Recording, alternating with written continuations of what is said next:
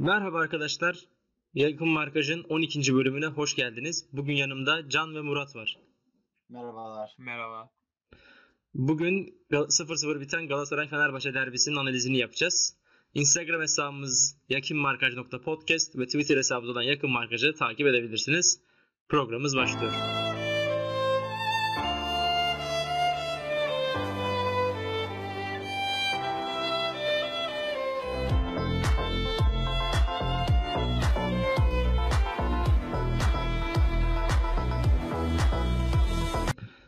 Evet senin yorumunla başlayalım. 0-0 biten e, çok da zevkli görünmeyen bir derbiydi. Sen nasıl buldun bu derbiyi? Evet yani son yıllarda olan derbiler gibiydi açıkçası. Ee, çok zevkli bir veya futbol şöleni olan bir derbi değildi. Daha çok gerginliğin yani sağ içi gerginliğin değil de psikolojik olarak gerginliğin ve kaybetmeme duygusunun her iki takımda da ön planda olduğu bir derbiydi. Bu yüzden de çok kısır futbol zevki açısından ciddi anlamda seviye düşüklüğü olan bir derbi izledik. Sonunda da bence iki tarafın da hak ettiği beraberlik geldi. 0-0 golsüz, tatsız, pozisyonsuz bir derbiyi geride bıraktık açıkçası. Evet ikinci yarıda da hiç isabetli şut olmadı. Ee, ya bu derbi için gerçekten e, rezil bir şey bence. Hele böyle bir derbi için. Ee, ben Murat'a dönmeden önce şöyle bir şey düşünüyorum da artık bu uzun süredir işte Fenerbahçe Galatasaray'a yenilmeme veya işte deplasmanda yenilmeme mevzusunun artık derbileri ilginç kılmaktan e, ilginçliğini yok ediyor. Artık ilgisini ilgi çekmiyor. Çünkü herkes korkarak aman yenilmeyeyim diye oynuyor. Karşı tarafı yenmek için oynamıyor gibi hissediyor. Böyle çok korumacı bir oyun tarzına döndü. Ve Beşiktaş Trabzon maçındaki gibi bir e, şölen olmuyor. Ya bu uzun vadede derbinin kalitesini de etkileyecek. Çünkü uluslararası alanda bilinen belki tek maç yani Türkiye'de ya da takip edilebilen. Evet kesinlikle çok fazla galiba 120 mi 160 mıydı tam hatırlamıyorum sayı ama baya bir ülkeden izleniyormuş. Ama dediğin gibi yani bu kadar e, konservatif bir oyunu şey yaptıktan sonra iki takım da benimsedikten sonra zaten e, çok fazla şey yapmak, e, güzel bir maç seyretmek veya bol gollü bir maç seyretmek bu kadar kötü defanslara rağmen bu kadar bir tarafta formsuz bir tarafta e, geçen yayında da bahsetmiştik. Defansta defansif oyuncuları olmayan e, futbolcularla oynayan bir takım bile oynasa e, golsüz bir beraberlik gelebiliyor. Pozisyon kıtlığı yaşanabiliyor. O açıdan da bence tam olarak bu iki tarafında kaybetmeme duygusunun ağır bastığı bir maçı geride bıraktık. Evet önce ev sahibini değerlendirelim Murat. Ee, senden biraz Galatasaray hakkında görüşler aldım. Sence Galatasaray e, nasıl bir oyun sergiledi? Yani ilk 5 haftada da çok iyi bir oyun sergilediğini biz düşünmüyorduk. Bir önceki derbi öncesi yayınımızda da e, ortak görüşümüz böyleydi. E, kadrosunun e, hakkı çok daha fazla puan ama oynadığı oyun bu kadar puanı da hak etmiyor diye düşünüyorduk. Sen nasıl buluyorsun Galatasaray'ı? Nasıl buldun derbide? Ee, senin söylediklerine katılmamak mümkün değil. Yani Galatasaray'ın ligin başından beri çok ciddi ayak kırıklığı yaratan bir oyunu var. Açıkçası yani genel Galatasaray e, taraftar portresi olarak bakarsak hani bu hafta artık bunların hani bu oyunun en azından bir coşku açısından değişeceğini e, değişeceği düşünülüyordu. Ama hiç olmadı bu. Yani bence ikinizin de söylediklerine katıl, yani son derece katılıyorum. Yani çok keyifsiz, e, teknik açıdan çok yorumlanabilecek bir derbi de değildi açıkçası. Ama e, her şeyden öte hem teknik açıdan da ziyade Galatasaray'ın oyun isteğini ya da oyunun temposunun bu kadar düşük olmasını a, anlamak mümkün değil açıkçası. Hani kadronun hak elbette bu değil. Şeyi anlayabiliriz. Yeni kurulan bir kadro var. E, tamam. Birçok oyuncu sonradan katıldı kampa. Buna da tamam ama hani bu kadar kötü futbol ya ben uzun zamandır hatırlamam. İlk 5-6 haftada hani son 3-4 senedir böyle bir şey hatırlamıyorum. Eğer Fatih'in değil de başka bir hoca olsaydı şu an hani kredisi belki de tükenmişti. Evet. Çünkü kadro hani herkesin ağzına çıkan şey şu. Hani kadroyu en başından beri hatta çok ciddi favori gösteriyordu Galatasaray. Belki de uzun zaman sonra bir lige başlarken bir takım bu kadar favori gösteriyordu herkes tarafından. Ee, ama oyun hiç bunu vermedi. Hatta bence yani Fenerbahçe istediğini aldı. Eksik geldi buraya. Defans hattı zaten oturmadı iki tane yani belki deplasman için önemli olabilecek iki tane kanat oyuncusu yoktu. Ee, buna rağmen yani Fenerbahçe'nin istediği oldu e, bence. Yani şu an bunları söyleyebilirim. Yani çok ciddi sorunlar var Galatasaray açısından hala çözülememiş ve her hiçbir hafta önceki hafta göre bir adım atılmıyor yani. Evet. Biz de bir yayınlarımızda e, skor tahmini yapıyoruz maçlarla ilgili. E, orada ben 1-1 demiştim ama en azından beraberliği bildiğim için e, kendimi yine kutluyorum. Burada. Geçen yayında böyle bir şey yaptın sen. 3-1 demiştin. 2-1 diye en yakın ben skoru buldum ayağında şey yaptım. Yine Yine... Bir tek ben skor tutturdum. y- fark etmez. Yine de en yakın skoru ben buldum bu sefer de. Çünkü beraberlik Moder- demiştim. Evet, Şey- moderatör, moderatörlüğün bir artısı olsun değil mi? Evet, Galatasaray'ın e, oyunuyla ilgili e, ben şey düşünüyorum biraz. Babel'in oyunu yavaşlattığı, Babel'in Beşiktaş'taki rolü gibi yani topu çok daha fazla tuttu ama Galatasaray'ın aslında hiç böyle bir oyun tarzında oynatmadı. Fatih Terim özellikle sol açıkta geçmişte Onyekuru, Buruma, Yeri Rodriguez gibileri oynattığı için çok seri hücuma kalkan bir takım vardı. Babel o Evet. seri kalkışı yapamıyor. Ve Beşiktaş'taki rol yani karakteri çok başka. Artık o biraz daha e, kanat gibi değil de kanat forvet artık santrafora doğru evrilecek tarzda bir oyuncuya döndü bence. Milli takımda da keza öyle oynuyor zaten. Falcao'yu da çok hiç kullanamadılar. Yani Falcao maçta hayalet gibiydi. Çok etkili olamadı zaten. Pozisyon da gelmedi önüne adam akıllı. Evet Can Ben sen... Ha, tabii buyur. Buyur pardon. Ee, açıkçası Babel kesinlikle sorumlu. Hani şu anki oyunun bu şekilde yavaş olmasına ama tek Babel'e de bağlamamız gerektiğini düşünüyorum. Hani eğer orta e, şu komple bakmak lazım kadro yapısına. Orta sahada dinamik öne doğru giden oyuncu yoktu şu haftaya kadar. Sadece Lemina bu hafta bunu gösterdi. Hani Lemina şu an hazır olmayan 45-50 dakikadan fazla neredeyse maç çıkaramadı Galatasaray'da. Şu an geldiğinden beri ama onun hazır olmayan görüntüsü bile sırf tempo bakımından diğerlerine göre oyun tipi farklı olduğu için fark yarattı. Hakeza geçen haftalarda mesela Galatasaray'ın en beğenilen oyuncuları hiç beklenmedik şekilde en beğenilen oyuncusu Ömer Bayram. Neden? Çok ciddi kalite problemi olmasına rağmen bu takım için sadece oyun yapısı daha dripling'e, tempoya müsait olduğu için ön plana çıktı. Ya bu da neyi gösteriyor? Takımda bu konuda aslında kadro yapıla- yapılanmasında bir takım bozukluklar olduğunu gösteriyor. Tamam orta sahan pasör olabilir. Kanatların da hani Feguli, Babel ikisi de akan giden tarz oyuncu değil de biri daha çok Babel özellikle topu koruyan ondan sonra pası düşünen. Feguli de daha çok hani klas klasıyla oradaki e, tekniğiyle işi çözen bir oyuncu. Ama böyle olunca senin beklerinin o zaman tempolu olması lazım. Ama bekler de tempolu değil. Zaten Mariano bek gibi oynamıyor. Bir oyun kurucu gibi oynuyor. Hani Hı hı. sıfıra inmeden maç bitiriyor. Nagatomo zaten her zaman hücumda çok kısır bir bekti. İlk geldiği haftalarda bile bence böyleydi yani. Evet git geldi de biraz zayıf bence. Git geldi de zorlan git geldi de zorlanıyor bence Evet. Nagatomo. Evet ya bu geçen sene yaşadığı bu akciğer sönmesinden sonra zaten hiç o ilk geldiği formuna ulaşamadı. O da var açıkçası ama yani tabii ben bu, bunları sayıyorum. Kadro yapılanmasında belki tempo açısından zaten beklenen bir e, negatiflik var ama yine de bu kadro bunu oynamaz. Yani bu kadar tem, tempolu oynayamayabilir, geçiş oyunu oynamayabilir ama pas oyununu da biz iyi oynayamıyoruz. Yani şu, şu an bakınca hani Fenerbahçe'nin özellikle ilk 10 10-15 dakikada taraftarı da hani belki maça dahil olmasına, maçı pozitif etki etmesini engelleyen iyi bir pas oyunu vardı. Hani bu pas oyununu da Galatasaray'da açıkçası çok fazla göremedik. Hani oynadığında söylenebilecek çok poz- pozitif çok az şey var. Ama olay biraz şöyle oluyor. Ee, kadro hala çok e, hani vaat ettiği şey çok fazla. Ya bunu da bu potansiyeli de kullanabilecek hani belki Türkiye Ligi dinamiklerinde hani herkes tarafından kabul gören bir e, hocası var takımın.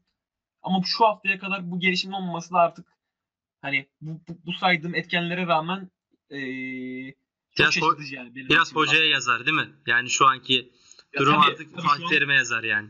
Tabii ki yani şöyle e, hani başka bir hoca olsaydı belki tekrara düşecek bu ama başka bir hoca olsaydı şu an belki de kredisinin bittiği konuşuluyordu. Hani e, Tabii çünkü ya bir kağıda yazınca, kağıda 11'ini yazınca, yedeklerini yazınca gerçekten çok kuvvetli bir kadro. Hani Türkiye Ligi'nde belki işte bu e, bu kadar kuvvetli kadro kağıt üzerinde en azından hani son 4-5 yılda yoktu. Beşiktaş'ın belki o iki sene şeyde şeyde vardı bence. 2015-2016'da Fenerbahçe'de vardı. Ee, Van Persie'nin Evet.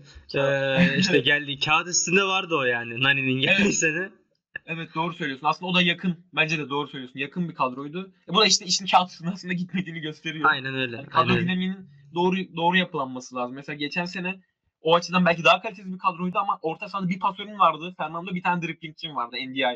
Ha, İşte evet o ikisi çok. Kanatların birinde e, hani kreatif top dağıtan e, işte modern kanat diyebileceğimiz oyun kuran kanat vardı. Feguli diğeri geçiş oyuncum vardı Onyekuru. Hani bu denge biraz bozuldu kadro yapısında. Hep kaliteli isimler oldu ama birbirini tamamlayan parçalar biraz bozuldu açıkçası. Hani bunun etkisini görüyorum. Bir de her şeyden bağımsız teknik konuşmaktan bağımsız. Genelde Galatasaray Fenerbahçe maçlarında eğer Galatasaray çok iyi, Fenerbahçe kötü değilse e, oyun Galatasaray'ın istediği gibi akmıyor. Hani bunu da artık e, kabul etmek lazım yani. Biraz da ben Derbiler, bunun payının olduğunu düşünüyorum. evet, derbilerde Fenerbahçe'nin bir derbi Fenerbahçesi olarak ayrı bir oyun sergilediği gerçek bence Evet, de bir realite oldu artık- artık yani. Evet, camianın kültürüne yerleşmiş bir şey. Hani hani her takımın, her camianın e, farklı kültürleri var. Mesela Galatasaray'ın genelden son haftalardaki başarısı, son düzlükte puan kaybetmeme olayı şampiyonluk yarışına Evet, girdiğinde. evet. hep Mayıs ayı. ve- Evet Mayıs ayı. Buraya biraz vurgu yapmak istedim ama sen daha da beni hemen anladın. Yani işte Fenerbahçe'de bu derbi kültürü var yani o muhtemelen o e, hani çubuklu formayı giyince bir şey oluyor derler. Geçen sene bence bunun en büyük örneği. Hani en kötü sezonunda kimseye yenilmedi ve çok ilginç geri dönüşler yaptı. Hani ben biraz buna da bağlıyorum. Zaten Galatasaray iyi değil şimdiye kadar. Hani bek, bekleniyordu bence bu tarz bir oyun. Evet Galatasaray'ın kadrosu yeniydi. Ee, yani yenilenen yeni gelenler vardı. Ama Fenerbahçe'de de aslında büyük bir değişiklik var. İlk 11'inin 7 tanesi bu sene gelmiş oyuncular aslında. Ve e, ben biraz şunu aslında Ömer'le Ömer'in olduğu bir yayında muha- muhabbeti açmak istiyordum ama Ersun Yanal'ın 2014 2013-2014'de hali hazırda hazır olan bir Aykut Kocaman sistemi vardı ve onun üzerine gelerek şampiyon olduğu iddialarını e, bu, bu kadar yeni gelen biriyle kurduğu sistem biraz cevap olabilir gibi geliyor. Hele bu sene bir şampiyonluk olursa çok e, bu spekülasyon, bu dedikoduların da sonu gelir gibi geliyor bana. E, sen nasıl buldun Can? Yani Dirar yine sol bekteydi. E, oyuncuların 7 tanesi yeni zaten. Ozan'ı sağ açıkta gördük. E, biz çok fazla biz kadro beklentilerimizde Ozan'ı sağ açık hiç söylememiştik. Evet yani ilk 6 haftada zaten bayağı bir varyasyon gördük kadro açısından. Bayağı farklı pozisyonlarda asli mevkilerinde olmayan oyuncular oynadı. Ersun Yanal konusuna, konusundan başlarsam bunu e, galiba ilk yayınlarımızda da zaten konuşmuştuk. Ben e, Ömer'in aksine böyle düşünmüyordum. Yani Ersun Yanal'ın hazır bir kadroya konmasından çok o hazır kadro yani zamanındaki hazır kadroya iyi işlemişti açıkçası. Zaten sezon başında da Ersun Yanal'ın etkisi gözle görülüyordu. Bu sezon ama oyuncular biraz geç katılıyordu. Bazı transferler gelmedi. Belki hocanın istedikleri mesela birinci sırada yazdığı söylenilen Kolarov gelmedi. Ama buna rağmen yine sezona iyi bir giriş yaptık bence. Hani ilk, ilk 6 haftayı bence biz zaten bunun hesabını yapıyorduk. 10-12 puan bizim için iyidir. Çünkü bayağı sallantılı bir şekilde giriyorduk. Hele Hasan Ali falan da sakatlanınca defansif anlamda çok sıkıntılı girdik lige. Ama e, Ersun Yanal faktörü de ağır bastı. Oyuncu karakterleri de bence buna yatkınmış. E, ve böylece e, bizi yukarıda tutan bir puanla bitirdik. Maça gelirse, gelecek olursak da Ozan'ın ben sağ kanat oynayacağını açıkçası beklemiyordum. Ozan'ı sağ bekten hani kesebileceğini hissedebiliyordum. Çünkü Ersun Yanal'ın bir isla sevgisi var. Onun e, defansif anlamdaki hem e, gücüne hem de git geline güveniyor. Ama Ozan'ın sağ kanatta başlayıp Deniz Türüc'ün kesileceğini düşünmüyordum. Fakat hoca öyle yaptı. Ki ikinci yarı Deniz Türüç girdikten sonra da bunun doğru bir karar olduğunu açıkçası ben gördüm. Özellikle bazı pozisyonlarda da Ozan Nagatomo iş, eşleşmesinden kafa topu indirmesi yaptık. İleride top tutma açısından defans yani deplasmanda oynadığım bir derbide mantıklı bir tercihti bence. Onun dışında ilk 10-15 dakika çok yani benim beklediğimden farklı bir senaryo oldu. Gerçekten Kesinlikle. taraftarın etkisini kıracak bir şekilde oyun kontrolü bizdeydi. Ve zaten bunu da genel olarak istatistiklere yansıttık. Hani rakip 5 şut çekerken biz 12 şut çektik. İsabetli şutlarımız aynı. Yine şut konusunda, bitiricilik konusunda ufak sıkıntılar yaşadık. Tolga Ciğerci'nin oynaması gerektiğini söylüyordum geçen programda. Bence bunun nedenlerini bu maçta gösterdi. Her ne kadar gol atamasa da takımda en çok net pozisyona giren futbolcu. Yani bizde Evet. pozisyon oluyorsa Tolga Ciğerci'nin ilk 11'de çıktığı maçta iki pozisyonun birine Vedat Muhiç veya Kuruse değil de Tolga giriyor. Çok garip bir şekilde. Belki rakip oyuncular da biraz e, onu küçümsüyor mu ya da ona belli bir alan boş alan mı sağlıyor bilmiyorum ama bu konuda da e, ve gerçekten Tolga Ciğerci ceza sahasına iyi koşular Biz de çok sık yaşadık bunu yani gerçekten. Evet yani Galatasaray'dayken de hani ilk haftalarda at- atıyordu. Hani o zaman Tolga Hem Ciğerci atıyor çok- hem attırıyordu ya. Hem de öyle kral gibiydi iyiydi o yani. zaman.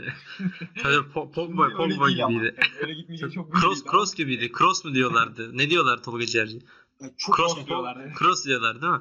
sol kanattan gelip gerçekten iyi şutlar da atıyordu. Yani ben yine biraz şu an Tolga için yani Tolga'nın ilerleyen zamanlarda bize gol katkısı vereceğine inanıyorum gerçekten. Bu kadar pozisyona girdikten sonra hani e, çok kalitesiz bir oyuncu değil. Belli kesinlikle Fenerbahçe'nin kalitesi altında ama bu kadar pozisyona girmek de bir kalite göstergesi bence ne olursa olsun. E, Oyun bilgisini gösteriyor bence. Kesinlikle. Doğru yere doğru koşu yaptığını gösteriyor. Yani mesela daha 10. dakikada mı ilk yarıdaydı. Yine ilk yarının başlarında da sol çaprazdan mesela kaleciyle karşı karşıya diyebileceğimiz bir pozisyonda hani orada topla buluşabiliyor. Yani Geri Evet. Rodriguez onu atardı diyorum ben. Ama soru işareti şu. Geri Rodriguez orada topla buluşabilir miydi? Yani Bence Geri Rodriguez atardı da diyemiyoruz ya. Ben Geri Rodriguez'in bitiriciliğinin de o kadar iyi olduğunu düşünmüyorum açıkçası ya. Ya ben orada bir tık daha Geri Rodriguez sürermiş gibi geldi. Çok boşluk sağladılar sanki Tolga. Ha sürebilirdi. böyle Olabilir sürebilirdi. Uzak köşeye plasa vurmaya çalıştı. Ama Vuramadı ama. olmadı. yani ben e, şunu beğenmedim açıkçası takımda. E, istatistiklerden şu an önümde bakıyorum. Yani Emre ve Gustavo ikilisiyle çıkmışız. Hı, E, Tam onu pas oraya gelecektim. iyi bir şeyimiz var yani Emre ve Gustavo ama pas oranımız, pas doğruluğumuz %70 ve toplam 374 pas yapmışız. Bundan evvel 629 pas yapıyorduk maç başına. Bu maçta yaklaşık 250 azalma oldu pas sayısında. Ve ben bunun nedeninin Galatasaray'ın üzerimizde kurduğu baskı değil de o yenilmeme psikolojisi olduğunu düşünüyorum. Yani Evet. derbide Galatasaray'ı kaybetmeyelim. Hani ileri çıkarken bile sürekli geriyi düşünüyoruz. Bu da takımın ileride kreatifliğini ciddi anlamda azaltıyor. Ve böyle olunca da gerçekten hani belli bir kararlılık gösterip kazanabileceğimiz bir maç maalesef az pozisyona girdiğimiz yine de atabilirdik diyebileceğimiz ama tam da Aa, biz bu maçı kazanmayı hak ettik diyebileceğimiz bir maç olmadan 0-0 berabere bitiyor yani. Evet ya bence bu pasla ilgili olan yerde de diğer takımlara karşı çok fazla stoperlerin öne çıkabildiği ve karşı rakibi hapsedebildiğin bir oyun oynuyorsun ama Galatasaray'a karşı Türkçe Telekom Arena'da onu oynamak çok zor. Yani öyle bir oyun. E, onun da etkisi var. Biraz pas sayısının düşmesi normal ama Emre ve Gustavo'nun olduğu orta sahada e, biraz daha e, pas yüzdesinin en azından daha yüksek olmasını beklersin. %70 çok düşük yani. %70 gerçekten kontra atak futbol oynayan takımların yüzdesi gibi ki Fenerbahçe pas oyunu oynuyor diyoruz biz. Yani topu pasla hızlandırıyor diyoruz. %70 gerçekten çok düşük. biraz şuna bağlıyorum ben onu. Hani e, normalde Ersun Yanal sezon başından beri takımının pasla çıkmasını tercih ediyordu ama bu maç üzerinde hani pasla çıkmamak şöyle makul olabilirdi. Hani iç sahada, arenada e, bu baskı olacağı belliydi önde. Yani her ne kadar yeterli derece yapamamış olsa bile Galatasaray hani bu tehlikeyi yaşayabilir. Çünkü geriden de özellikle Zanka'nın da Cahil sonunda hani yaptığı hatalar pahalıya mal oldu en yakın Alanya Spor maçında. Ve şöyle bir avantajı da var yukarıdan dikme. Tabii ki pas yüzdesini düşürüyor ama e, ön tarafta Vedat var. Vedat e, iki stopere de özellikle Marco'ya çok üstünlük kurdu hava toplarında. Hani onu önde e, yüksek dikip pasla çıkmak bu pas yüzdesini düşürdü. Tabii ki tek sebebi bu değildir ama pas yüzdesini düşürdü ama belki ileri ileriye topu taşımanı oraya orada koruyabilmeni ve de, e, geride aldığın riski azalttı. Hani o açıdan da ben biraz anlayabiliyorum bu pas yüzdesini. Evet doğru. Ee, ben bir de stoperden paslı çıkma mevzusunu yani stoperde yaptığın tek hatada Falcao'nun hiç affedeceğini de düşünmüyorum. Yani önüne pozisyon gelirse e, bir offside'dan bir tane attı. E, yani o zaten gösteriyor ki önüne gelse atacak Falcao. Öyle bir pozisyonu olsa affetmeden atacaktı. Ben e, Fenerbahçe'ye dönmek istiyorum da İsla ile ilgili Ömer bir önceki yayında İsla böyle sakatlıklardan döndüğünde genelde çok iyi dönüyor. Hele özellikle derbilerde iyi oynuyor. Onun için İsla'yı tercih eder. Ersun Yanal diye bir tahminde bulunmuştu. Ee, ve haklı olduğunu gördük. Ömer'in yani burada iyi de öldürelim, hakkını yemeyelim Ömer'in de. Ee, buradan bence de Heh. kötü bir performans sergilemedi. Yani defansımızın ilk yarıda özellikle belli bir seviyede kalmasına katkı sağladı. Yani Ozan'la kıyas yani Ozan da belki motivasyonla o seviyede oynayabilirdi ama e, fena oynamadı ama bence sakatlandı sonuçta. Yani risk, yani riske edilmemeliydi diyebiliriz. Çünkü hani ben yani Ömer böyle düşünmüyordu geçen yayında ama ben hani İslam'ın defansının motive olmuş bir Ozan'ın defansından çok çok iyi olduğunu düşünmüyorum. Hani bu yüzden İsli sakatlıktan çıktıktan sonra böyle gerilimli bir, bir maçta riske edilmesi uzun vadede mantıklı gelmedi açıkçası bana ama İsa'nın ben şeyini de okudum e, bugün. E, sakatlığı ciddi değilmiş. Yani önümüzdeki maçta oynayabiliyormuş. Hani o yüzden çok bir problem yok. Hani buradan ciddi bir sakatlık çıkmadığı sürece sonuçta alınan risk bize bir zarar getirmedi açıkçası. peki e, sizin Gustavo hakkında görüşleriniz nasıl? Gustavo derbiye çıktı ve ben e, özellikle ilk yarıda beğendim de yani Gustavo'yu. Yok E, ben başlayayım. E, Gustavo ile ilgili görüşümle Gustavo bu maçta e, yani tabii Gustavo'nun oyun tarzı bence biraz şöyle olacak. İç saha maçlarında topu iyi dağıtan, topu e, hücum bölgelerine belli oranda taşıyabilen bir futbolcu konumunu alacak. Dış sahada sıkıntılı maçlarda biraz daha müdahale yönü ağır basan bir futbolcuya dönecek bence. Galatasaray maçında da müdahale yönü ağır basan bir futbolcuydu. Yani orta saha üzerinde bence Galatasaraylılara tek tek sorulsa yani samimi bir sohbet yapılsa Gustavo böyle çok kişi karşı karşıya gelmek istemezdi. Ki yani Lemina e, iyi oynadı. Bence gayet iyi oynadı. O bile bence kafa kafaya anca geldi Gustavo ile. Hani Gustavo'nun gerçekten belli bir orada e, güç sağladığı e, su götürmez bir gerçek. Çok kritik anlarda farklı müdahaleler de yapıyor. Yani Türkiye Ligi'nde bazen görmeye alışık olmadığımız müdahaleler de yapıyor. Dirençli, çok dayanıklı bir futbolcu. Takımın şu anda şeyini arttırıyor yani. E, kesinlikle kalitesini arttırıyor. O, Umarız da böyle devam eder. o dürtücü oyunculuğunu aslında yine görüyoruz yani Gustavo'nun özellikle bu maçta yaptığı orta sahadaki müdahalelerle yakın yakın oynamasıyla e, gördük gibi geliyor Gustavo'nun o karakterini. Peki e, şeye geçeceğim. E, Galatasaray'a biraz yeniden dönmek istiyorum da. Şimdi Galatasaray topu orta sahadan ileriye geçişi sağlayamıyor. E, stoperler de zaten oyuna çok büyük katkı veremiyorlar. Yani ayakları çok iyi stoperler za- zaten değildi. Marka ve Luyendam'a. E, ben buna ama pek katılmıyorum ama öyle mi? Bilmiyorum. evet yani marka özelinde pek katılmıyorum aslında. Yani şu an Gerçi doğru diyorsun. Marka Markao daha iyi. Yani Luyendam'ı çok kötü. Bence iyi değil ama Markao yine evet, iyi bence yani. Lindem'in ayağı değil ama Marco hani bu Süper Lig standardı için bence sadece eğer oyun kurma özelinde bakarsak oyun kurmada gerçekten yetenekli. Hani e, dediğin doğru. O gerçekten geçişte, defanstan ortaya geçişte bir problem var. Çok ciddi bir problem var. Ama bu bence stoperlerin formsuzluğundan kaynaklanmakla beraber daha çok oyunun asla oturamamasından ve hani çok basit olacak belki ama hani gerçekten sahada hani bu takımın oyun planı neyin nenin karşılığının herhangi bir maçta şu ana kadar verilmemiş olmasından kaynaklanıyor. Hıncalı Uluç'un böldüm ama Hıncalı Uluç'un dediği gibi Galatasaray ne oynuyor ben anlamıyorum dediği bir durumdayız yani. Evet gerçekten senelerce dedi ve şu an artık gerçek oldu galiba. Evet, evet Fatih Terim, Fatih Terim futbolu unutmuş diye bir yazı yazmıştı geçmişte de. Evet o seviyor. Her sene bu yazıyı yazıp o bence totem yapıyor artık Hunca Uluç. Yani ben buna başka bir açıklama bulamıyorum ama. Evet evet doğru. Peki Fatih- ha, pardon Evet, Tamam. sorabilirsin. Ha, benim ben şey soracaktım da. Şimdi Belhanda bir önceki maçta yoktu. Bir önceki maçta Galatasaray'a Malatya'nın önde basmasıyla Enzonzi'nin o topu ileriye e, yeterli kadar çıkaramadığını ben benim dikkatimi çekti. Enzonzi'ye baskı çok olduğu için e, top ileriye bir sistem içinde gidemedi. Seri biraz geriye geldi ama yine o sistem oturtulamadı. Yani Belhanda aslında Fener'deki Emre gibi o aradaki geçişi sağlayacak oyuncu olması gereken bir karakter. Yani Belhanda'nın peki üzerinde aslında bu karşılayamayacağı bir yük mü? Yani böyle bir e, şeyi aslında yapamaz mı? Bir mesela iki ortada Lemina ile beraber mi yapabilir yoksa Belhanda burada tek başına da bu şeyi e, çünkü sakat halde oynadı yani maskeyle oynadı zaten çenesi kırıktı. Evet. Ya bu halde böyle riske edilmesi mantıklı mıydı? Burayı düzeltebilecek kişi Belhanda mı yoksa daha farklı bir çözüm mü lazım? Evet. Her şeyden önce yani bu riske edilmesinde bir kere Fatih Terim Belanda'yı e, alternatif ol- olarak görüyor kadroda. Hani bunun kendi açıklaması da var. Zaten şu ana kadar hani her fırsatta, her önemli maçta Belanda'ya süre vermesinden yani ilk kozu olarak görmesi, görmesinden de anlayabiliyoruz. Şöyle şimdi Emre örneğin biraz bence farklı çünkü Emre hani belki de Türk futbol tarihinin gördüğü en yetenekli orta saha, o pasörlüğüyle ön plana çıkan bir orta saha özellikle ilerleyen yaşında.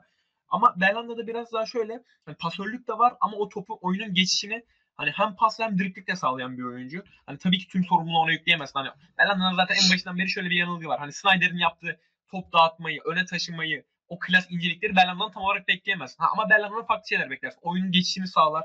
Hem pasla hem driplikle sağlar. E, aradaki bağlantıları iyi kurur. İkiye birleri, üç, e, üç, üçgenleri mesela sağ kanada sürekli depresi olup Feguli ile Mariano ile olan üçgenleri iyi kuruyor. E, ki belki de hani geçen sene hani Galatasaray'da ben sezon kahramanı olarak söyleyebileceğin oyuncu Feguli'ydi ama Belhanda'nın olmadığı her maçta Feguli düştü. Neden? Çünkü Belhanda gerçekten bu aradaki parçaları bağlayan oyuncu. Bu doğru ama hani tek başına çözüm mü değil. Şöyle oluyor biraz orta saha yapısında yine biraz sorun oluyor. Belhanda ile seriyi koyunca e, tempo olarak biraz düşüyorsun orada. Şimdi Belhanda ile Lemina'yı koyunca Lemina bu maç için ön plana çıkan oyuncu oldu ama Belhanda ile Lemina'yı koyunca da birazcık e, Belhanda'nın savrukluğundan kaynaklanan şekilde pasörlüğün azalıyor. Hani bu kilit pası at, atan oyuncunun yüzdesi azalıyor. Mesela Fenerbahçe'deki o biraz önce bahsettiğimiz Emre Belezoğlu rolü ya da işte Galatasaray'daki eski zamanlardaki şu anki hali tabii ki değil. Selçuk İnan rolü tam olarak yok şu an Galatasaray'da. O yüzden bu oyun hamurunu kurmak önemli aslında. Hani bireysel bakmaktan ziyade bana göre. Ha Belhanda tabii ki bekleneni veremedi bu maçta. Ee, çoğu oyuncu bir Galatasaray'ın belki tüm takım gibi bir iki istisna hariç. Ama Belhanda yine de hani şunu gösterdi. E, oyun içinde o geçişlerde veya hani Galatasaray bir şey üretecekse Belhanda iyi oynadığını üretecek. Bu artık hani doğru. Bence birazcık e, Belhanda üzerinde haksızlık yapılıyor. Hani genel bir algı var. Tabii Snyder'dan sonra gelmesinden gelen hala 3 senedir üzerine yapışmış bir etiket var. Biraz bence ondan bundan dolayı hala Belhanda'ya haksızlık yapıldığını düşünüyorum.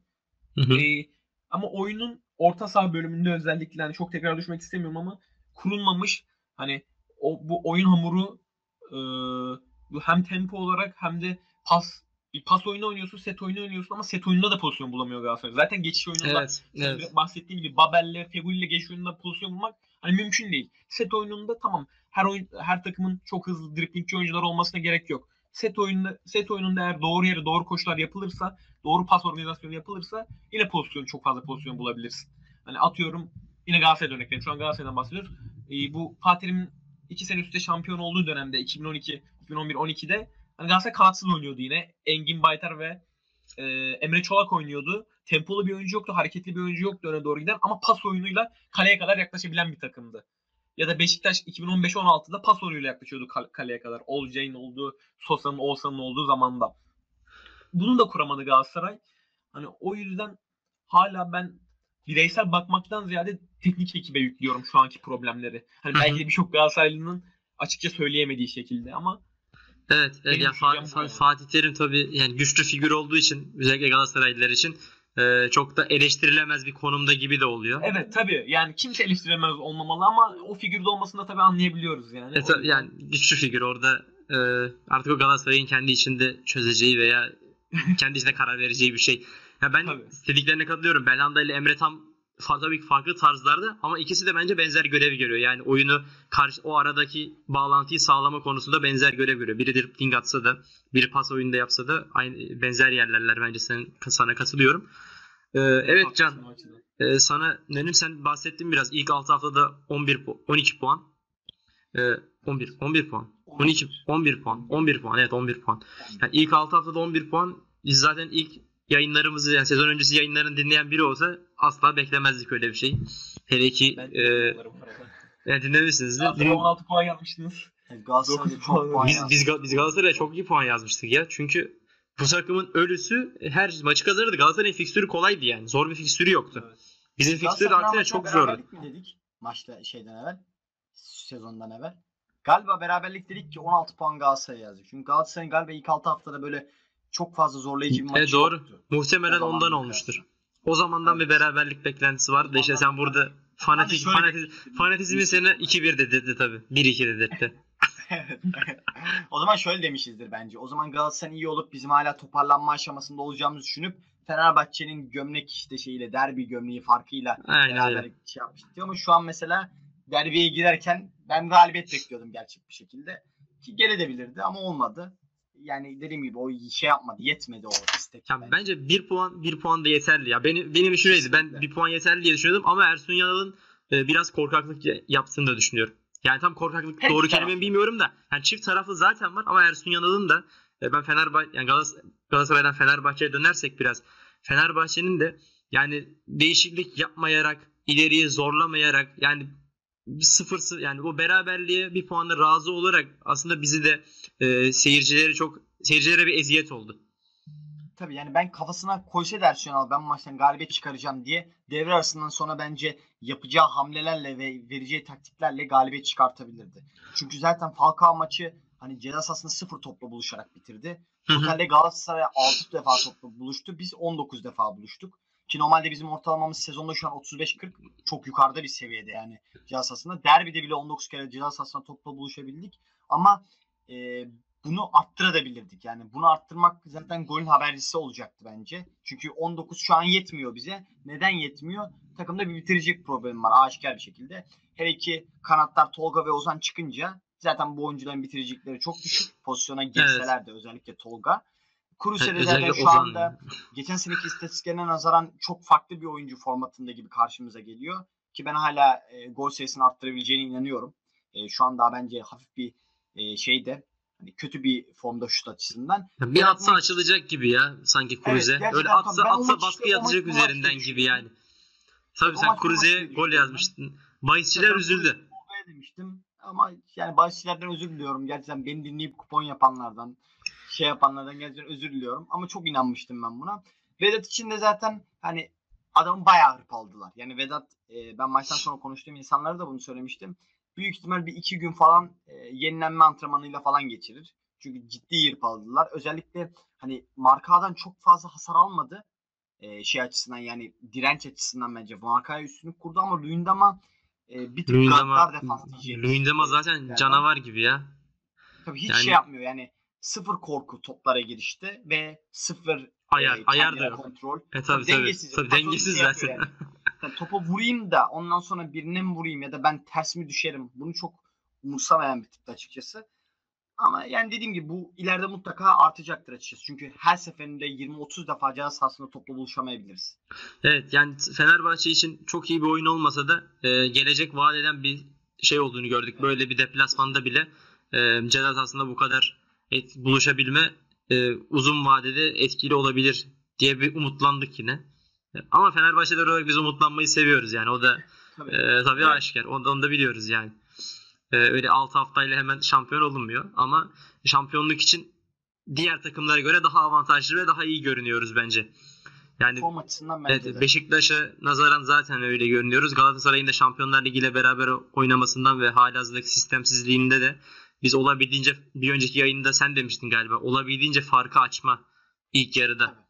Yani bu şeyi eğer biz kalan 11 haftada bir galibiyet serisiyle devam edebilirsek önümüzdeki 5-6 maçta çok yani ilk yarıyı iyi bir skorla bitiririz gibi geliyor bana. En azından Galatasaray'a karşı şampiyonlukta psikolojik üstünlüğü ele geçiririz.